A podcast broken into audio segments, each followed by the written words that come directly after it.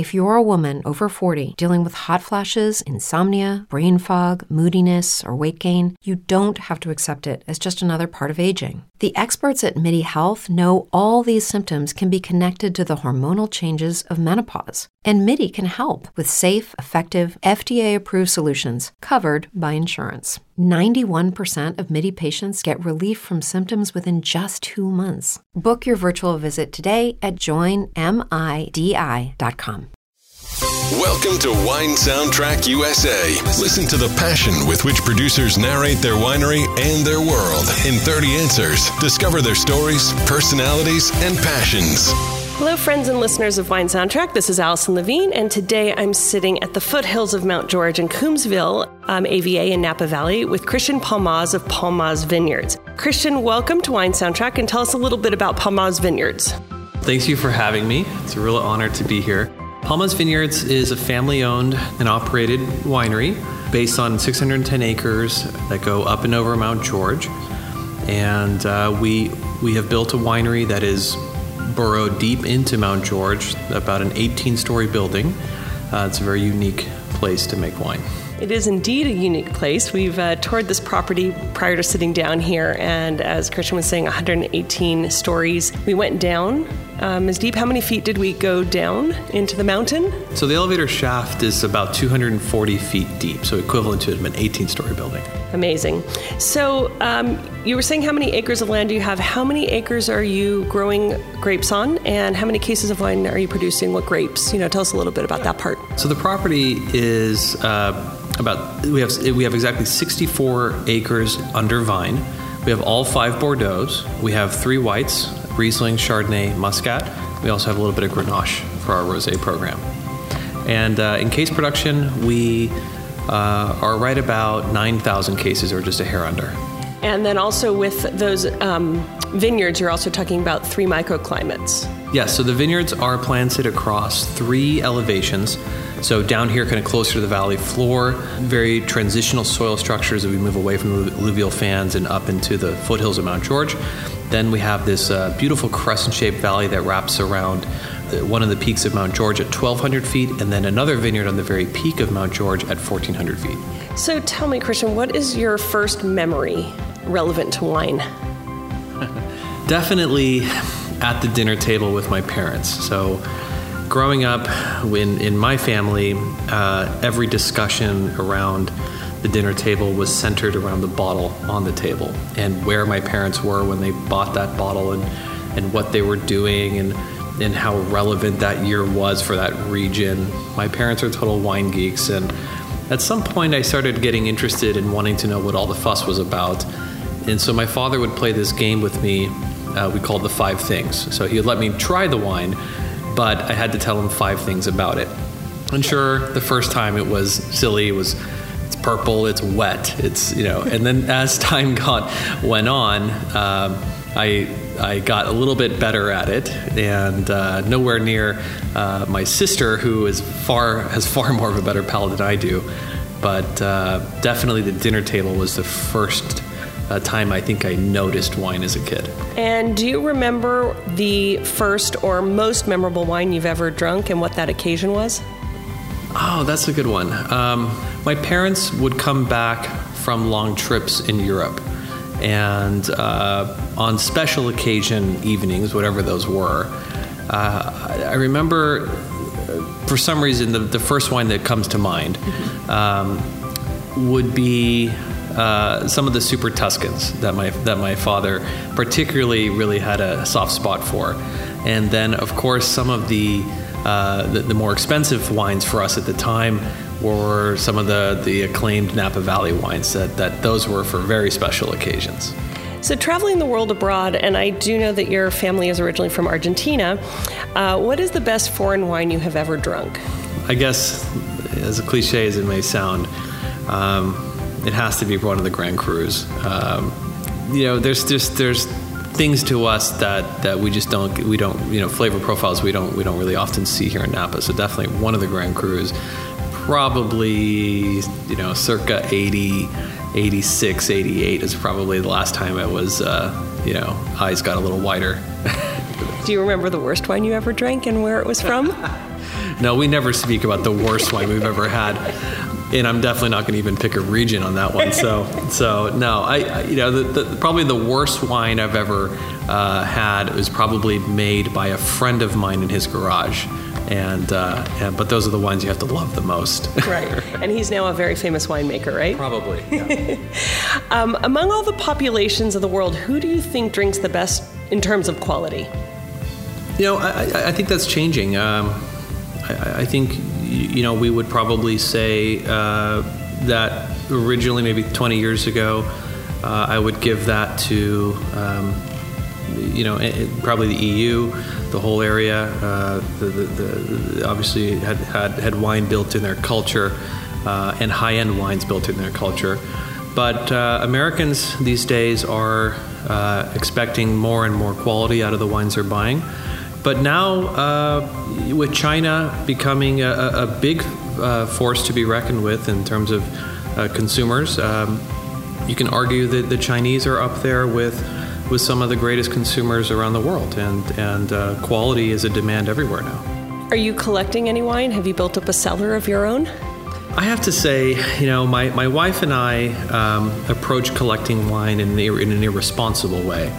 Um, we, we, we pretend that we're putting away some wines for you know for our for our four year old and and and you know the want to leave him a, a cellar but I have to admit we are not doing it as uh, focused and determined as my parents did when they were my age. And, um, you know, we, we, there are definitely some wines that we are uh, cellaring, but I have to admit, I think they cellar because we forget about them more than we remember uh, or purposely set them aside, you know, for, for the 20 year long run. um, so it's it's good to have, you know, my cellar collection philosophy is have a messy cellar that surprises you with things you've lost. So have you found anything recently that's tasting really good? I did actually have a, um, a Castello Banfi recently that was parked in the very back of, of, of, of a dusty uh, cellar under my house, and uh, it was a uh, it was in 1990 and it was it was actually quite amazing. And uh, the, and probably one of the reasons why it was so amazing was because my mother uh, graciously made raviolis that night, so that really helped. It was a perfect pairing. Speaking of perfect pairings, do you believe in following the rules of red wine, red meat, white wine, fish, or do you break the rules? No, no, absolutely. Rules are meant to be broken. There's enough terroir and complexity around uh, both varietals that you can find a very elegant red that can surprise you with, um, you know, with, uh, with a you know beautiful fatty you know piece of fish that's that's uh, cooked in a certain way. Uh, you can find a monster white, um, and there's lots of them in Napa uh, that can pair with uh, beautiful pork tenderloin. I mean, there's there's no limits. Do you think there's a such thing as a perfect variety? No, no, definitely not. It, that's like saying uh, if there's such a thing as a perfect color. Uh, you know, uh, colors are meant to be blended, and uh, as much as we love sometimes to enjoy a variety on its own, thank goodness there's a rainbow of varieties out there to choose from. What is your opinion of wine critics and scores? You know, I think that they they do provide um, an important basis for the early taster. You know, uh, particularly when someone is early in their, you know, collecting, consuming, um, uh, you know, entering the world of wine.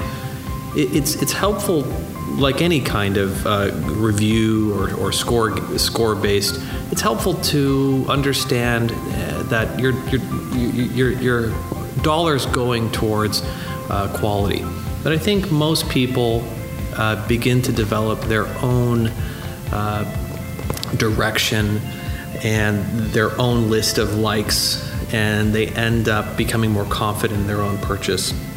But I think, it, you know, like every consumer good out there, particularly luxury goods, it's helpful to have that uh, expert critic's mind to help you, you know, guide you down the right path, at least initially. So, what do you think that a non drinker loses out by not drinking your wine?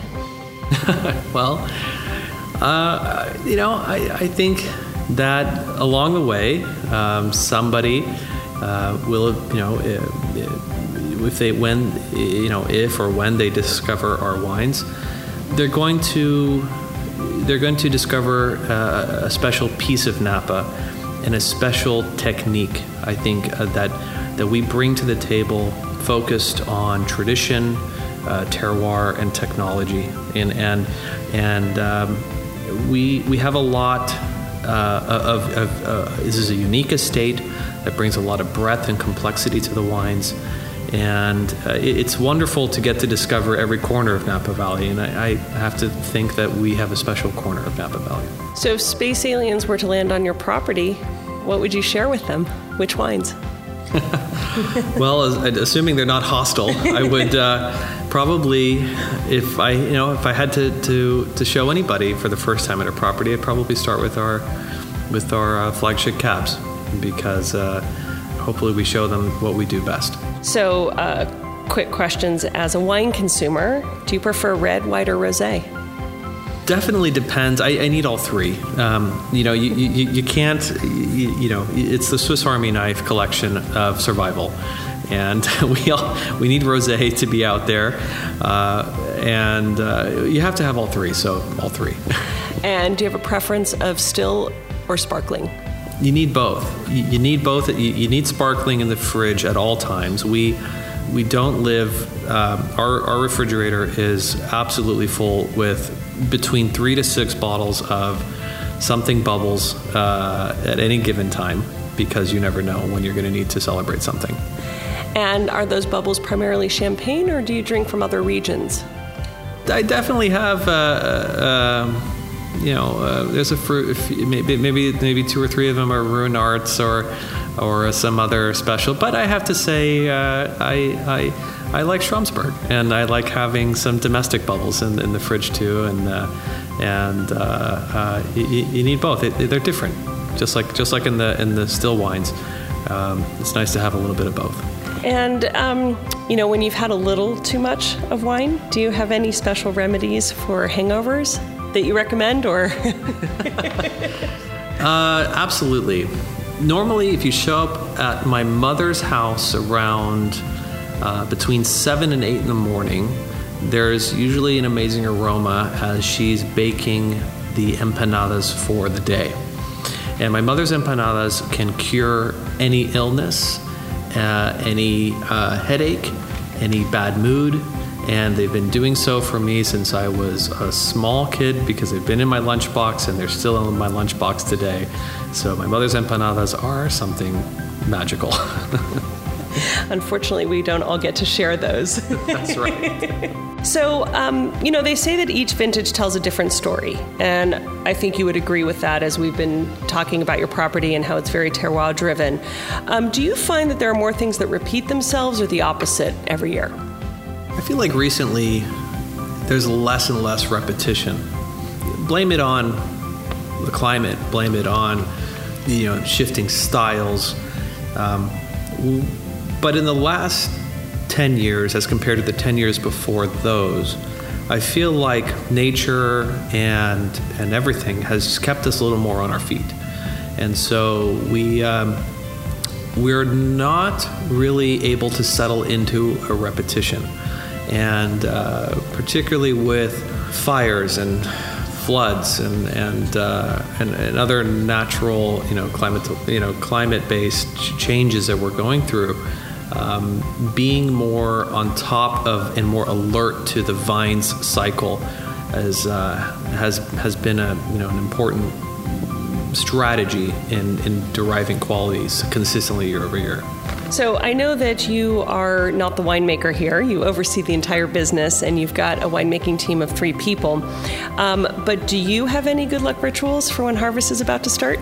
Uh, actually, yes. I, I, I, have to say I'm a little superstitious. Um, there are uh, there's a there's a there's a there's a pair of boots I, I never not wear uh, during harvest. Um, rubber soled, of course, because of the slippery floors in the winery. There's a lucky coin and there is also uh, a lucky keychain. So yeah, there's there's a, there's a there's a little laundry list of things um, to, for things to go right during harvest, and we need all the luck we can get sometimes. Are there any signs or omens each year that uh, you look for that will predict the outcome of a harvest? uh, nothing too mystic, but. Uh, you know, I, I, I, the vines themselves uh, start telling the future pretty early on in the year. So, watching things like berry set, how tall the canopy growth gets before you need to top the vine. Um, is actually a big indicator. There's a lot of little things that if you pay attention close enough, uh, the vines will tell you a little bit how harvest is going to go. And so, hopefully, if you you know if you listen listen carefully, uh, there won't be too many surprises.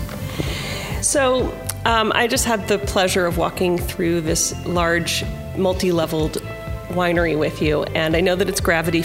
It's true that some things change as we get older. But if you're a woman over 40 and you're dealing with insomnia, brain fog, moodiness, and weight gain, you don't have to accept it as just another part of aging. And with MIDI Health, you can get help and stop pushing through it alone. The experts at MIDI understand that all these symptoms can be connected to the hormonal changes that happen around menopause, and MIDI can help you feel more like yourself again. Many healthcare providers aren't trained to treat or even recognize menopause symptoms. MIDI clinicians are menopause experts. They're dedicated to providing safe, effective, FDA approved solutions for dozens of hormonal symptoms, not just hot flashes. Most importantly, they're covered by insurance. 91% of MIDI patients get relief from symptoms within just two months. You deserve to feel great. Book your virtual visit today at joinmidi.com. That's joinmidi.com. Fed everything starting at the top and working its way down, um, but obviously with two floors with barrels on it. Um, you have tours all the time and people are passing by the barrels, including yourself as you guide the people through. So many producers are known for walking into the cellars and talking to their wine in the barrels. Do you ever talk to the wine in the barrels and what do you say? Even when you're whether you're alone with the barrels or whether you have a tour following you along? You know, I I, I um. I don't think I have much to say to them, uh, but I will say that I have caught Tina on occasion. Um, you know, when you walk around these caves, uh, there's not a lot of secrets that can be said. The echo carries your voice uh, sometimes uh, all the way around these long, cavernous spokes that we have and you can hear things. And you'll walk towards the voices, and you'll find your winemaker all alone with a glass in hand, um, saying some interesting things to the wines. Knowing Tina, she's never embarrassed. She's a very confident woman. And uh, I, I, I never really quite know what she's saying, but she's definitely talking to the wine. so, some people read tea leaves at the bottom of a cup to predict the future or tell them something. If you could read the bottom of a red wine glass, what would you like it to reveal? Well, hopefully, a very healthy tartrate uh, uh, sedimentation structure, and uh, uh, but no, it, you know, um, really, when I look at the bottom of uh, of an empty glass, I'm, I'm really just hoping if there's a little bit more in the in the in the, in the, in the bottle. So, when you were little, what did you want to be when you grew up? Oh, that's tough. When I was little, I was watching Palmaz Vineyards become uh, what it is. And what I wanted to do was be a part of this place. I just really didn't know how. Um, I knew I never really had the stylistic intuition to be a great, one of the great winemakers in Napa Valley, and, and, and being fortunate enough to, to, to work with some of the best winemakers in our industry. Um, all I knew is I wanted to be around and be a part of this I just didn't really know how to do that, and that's what took nearly half a lifetime to figure out. So, why don't you tell us a little bit about what you ended up studying and what your contribution has been here? Yeah, you know, it's not. It's a little unusual to end up with a computer science degree in the uh, in the wine industry. You know, at the time, I. Uh, was truly fascinated by the winemakers and the process they underwent to do their craft. And I spent a lot of time uh, observing, you know, these truly these artists do their jobs, and I felt that that that I, I, was witnessing a lot of distractions take place. And so, what I felt the best thing I could contribute to the uh, to the to the process was to help use technology and and um, and help of you know deal with the mundane details so that they could get you know more time spent on the things that really drive the stylistic direction of of the process. You know, if you think about it, you know, uh, guys like me, we make we make we make paint, we make colors on a palette. Winemakers take our paint and they paint paintings, and so. Um, what, what, what I try to do is build solutions around uh, the process so that they get to spend more time with brush to canvas. And so, just in brief, a quick example of what you've done is called Felix. And I just think it's fascinating. So maybe you could give us a, a very brief. I know that's hard because it's a pretty amazing system. But what is Felix? So Felix is a kind of the shortest way I could explain it. Basically, it's an assistant. Um, Felix is an acronym. It stands for Fermentation Intelligent Logic Control System, and it's basically a machine learning algorithm designed to anticipate and, and, and, and essentially uh, adapt to the ever changing environment of the fermenter. But really, what it's, what it's doing is it's focusing on maintaining and uh, controlling everything surrounding fermentation health. So these are things related to the temperature of the fermenter, uh, monitoring how the conversion of available sugar to alcohol is undergoing, everything related to the things that you can put numbers to. And it's doing this so that the winemaker can focus on all the things that we can't put numbers to, things that you can see, smell, taste, or feel. Because ultimately, the only instrument that really makes great wine in this world is the one you can carry, and we call it a glass. And that's what we want the winemaker to have in her hand, because that's really what is driving her creative thought. So, when you're not working, how do you spend your free time? You know, we, we have a uh, property up in Plumas County. We have a 100% grass fed Wagyu operation, and we love to go up there and, and uh, ride horses and, and be in the country and uh, get away a little bit from uh, very uh, busy uh, life of Napa Valley, which is a total joke because it's not busy at all. But um, so we bounce back and forth, but we like to we like to stick around. We like to be here, and this this is it's you know this is not never has felt like a job, uh, and and, and it, I, I, doubt it's going to start feeling like one anytime soon. Are there any particular sports that you like to participate in? I like tennis. Uh, uh, tennis is one of those sports you can you can play fit, out of shape. Uh, you can play for your whole life as long as you don't uh, roll an ankle, but uh, you can play poorly, you can play well, but uh, that's why I love tennis. It's it's a, it's adapted with uh, aging quite well. Um, do you have a favorite group or singer? Just coming from BottleRock, I have to say that uh, the Killers were, were pretty awesome this year. And do you have a favorite film dedicated to wine? Oh, that's that's that's impossible. There's a bunch of great documentaries that come to mind. There's a bunch of cheesy movies that come to mind. Uh, I recently saw uh, A Walk in the Clouds, which is uh, was a little bit startling considering we just had one of the largest fires in California history. And uh, watching a vineyard explode into flames, I have to tell you, it's uh, that's not quite the way it works out. In fact, the vineyards are really hard to to print out. But uh, Keanu Reeves did a good job putting it out and and saving the family farm there. So. I know you said you have a four year old, but on those uh, romantic evenings that you get with your wife, what wine would you order? Oh, you know, when I'm at a restaurant um, and I have the expertise of a highly trained uh, som and, and a, and, a, tremendously great wine list, uh, we, we love to say, feed us. And uh, we like to be surprised. So it's whatever he's in the mood for.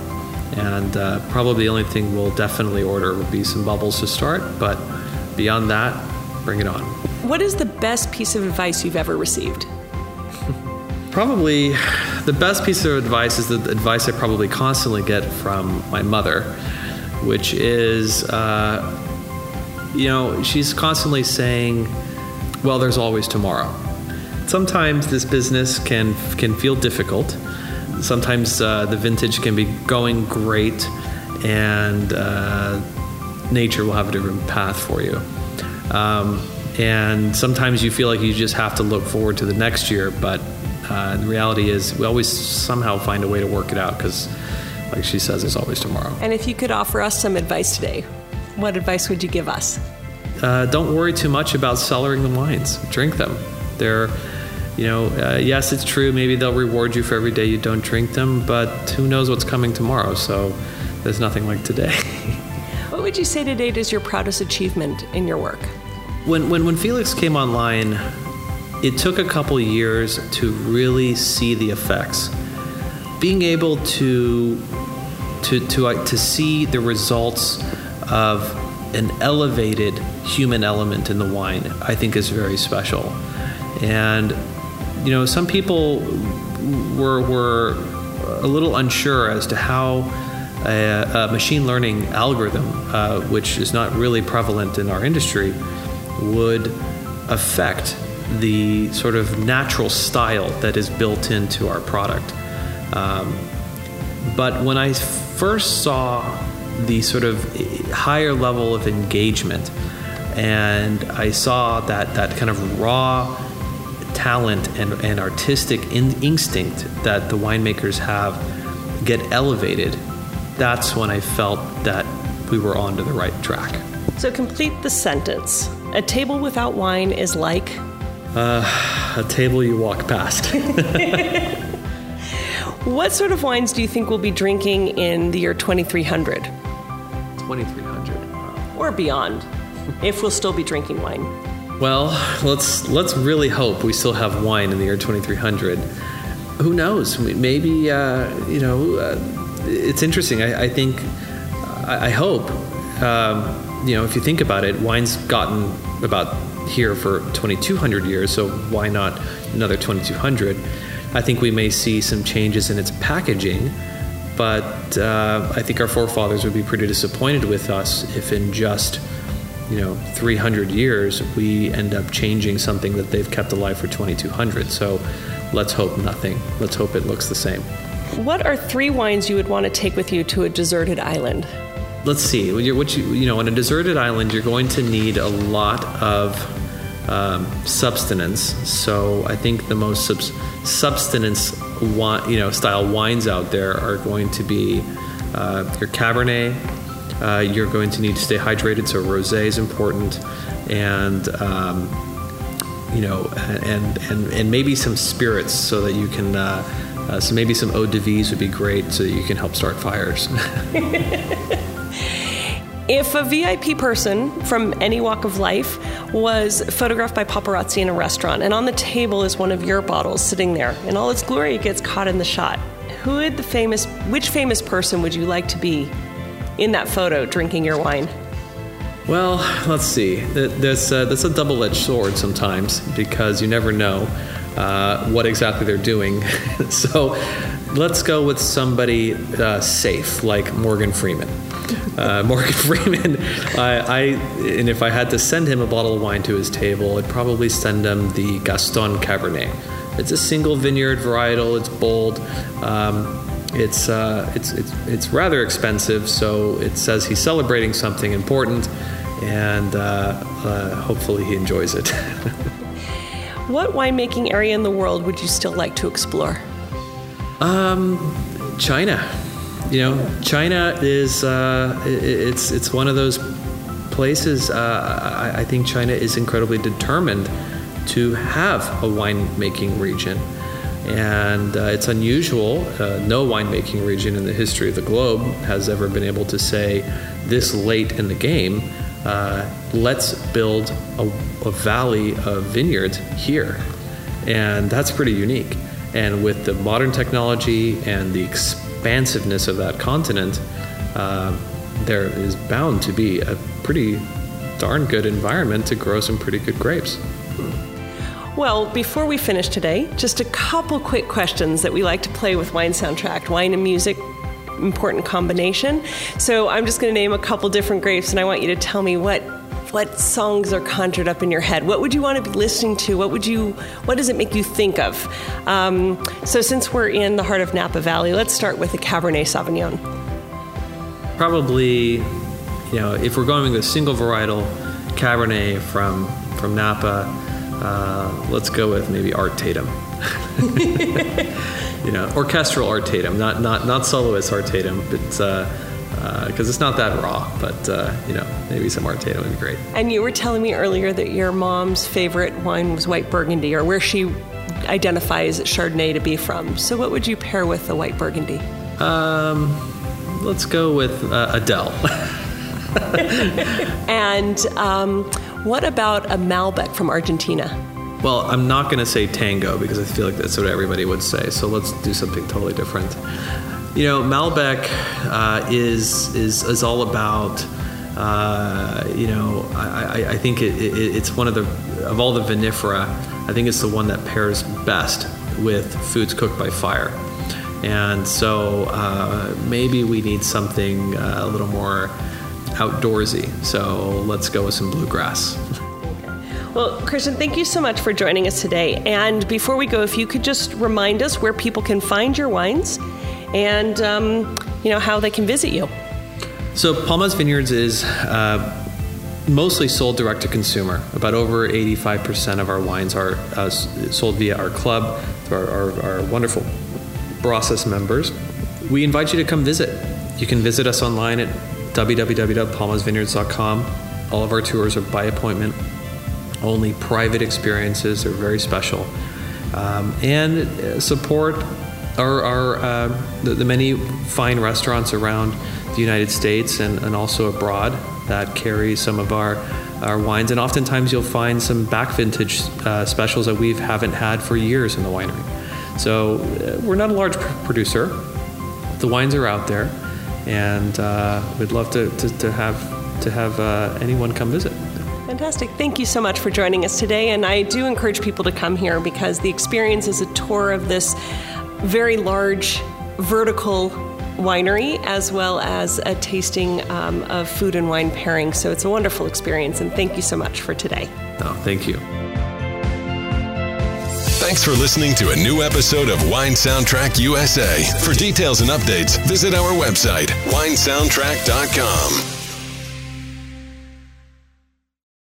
As humans, we're naturally driven by the search for better. But when it comes to hiring, the best way to search for a candidate isn't to search at all. Don't search, match with Indeed. When I was looking to hire someone, it was so slow and overwhelming. I wish I had used Indeed. If you need to hire, you need Indeed. Indeed is your matching and hiring platform with over 350 million global monthly visitors, according to Indeed data, and a matching engine that helps you find quality candidates fast. Ditch the busy work. Use Indeed for scheduling, screening, and messaging so you can connect with candidates faster. And Indeed doesn't just help you hire faster. 93% of employers agree Indeed delivers the highest quality matches compared to other job sites according to a recent Indeed survey. And listeners of this show will get a $75 sponsored job credit to get your jobs more visibility at Indeed.com slash podcast. That's Indeed.com slash podcast. Terms and conditions apply.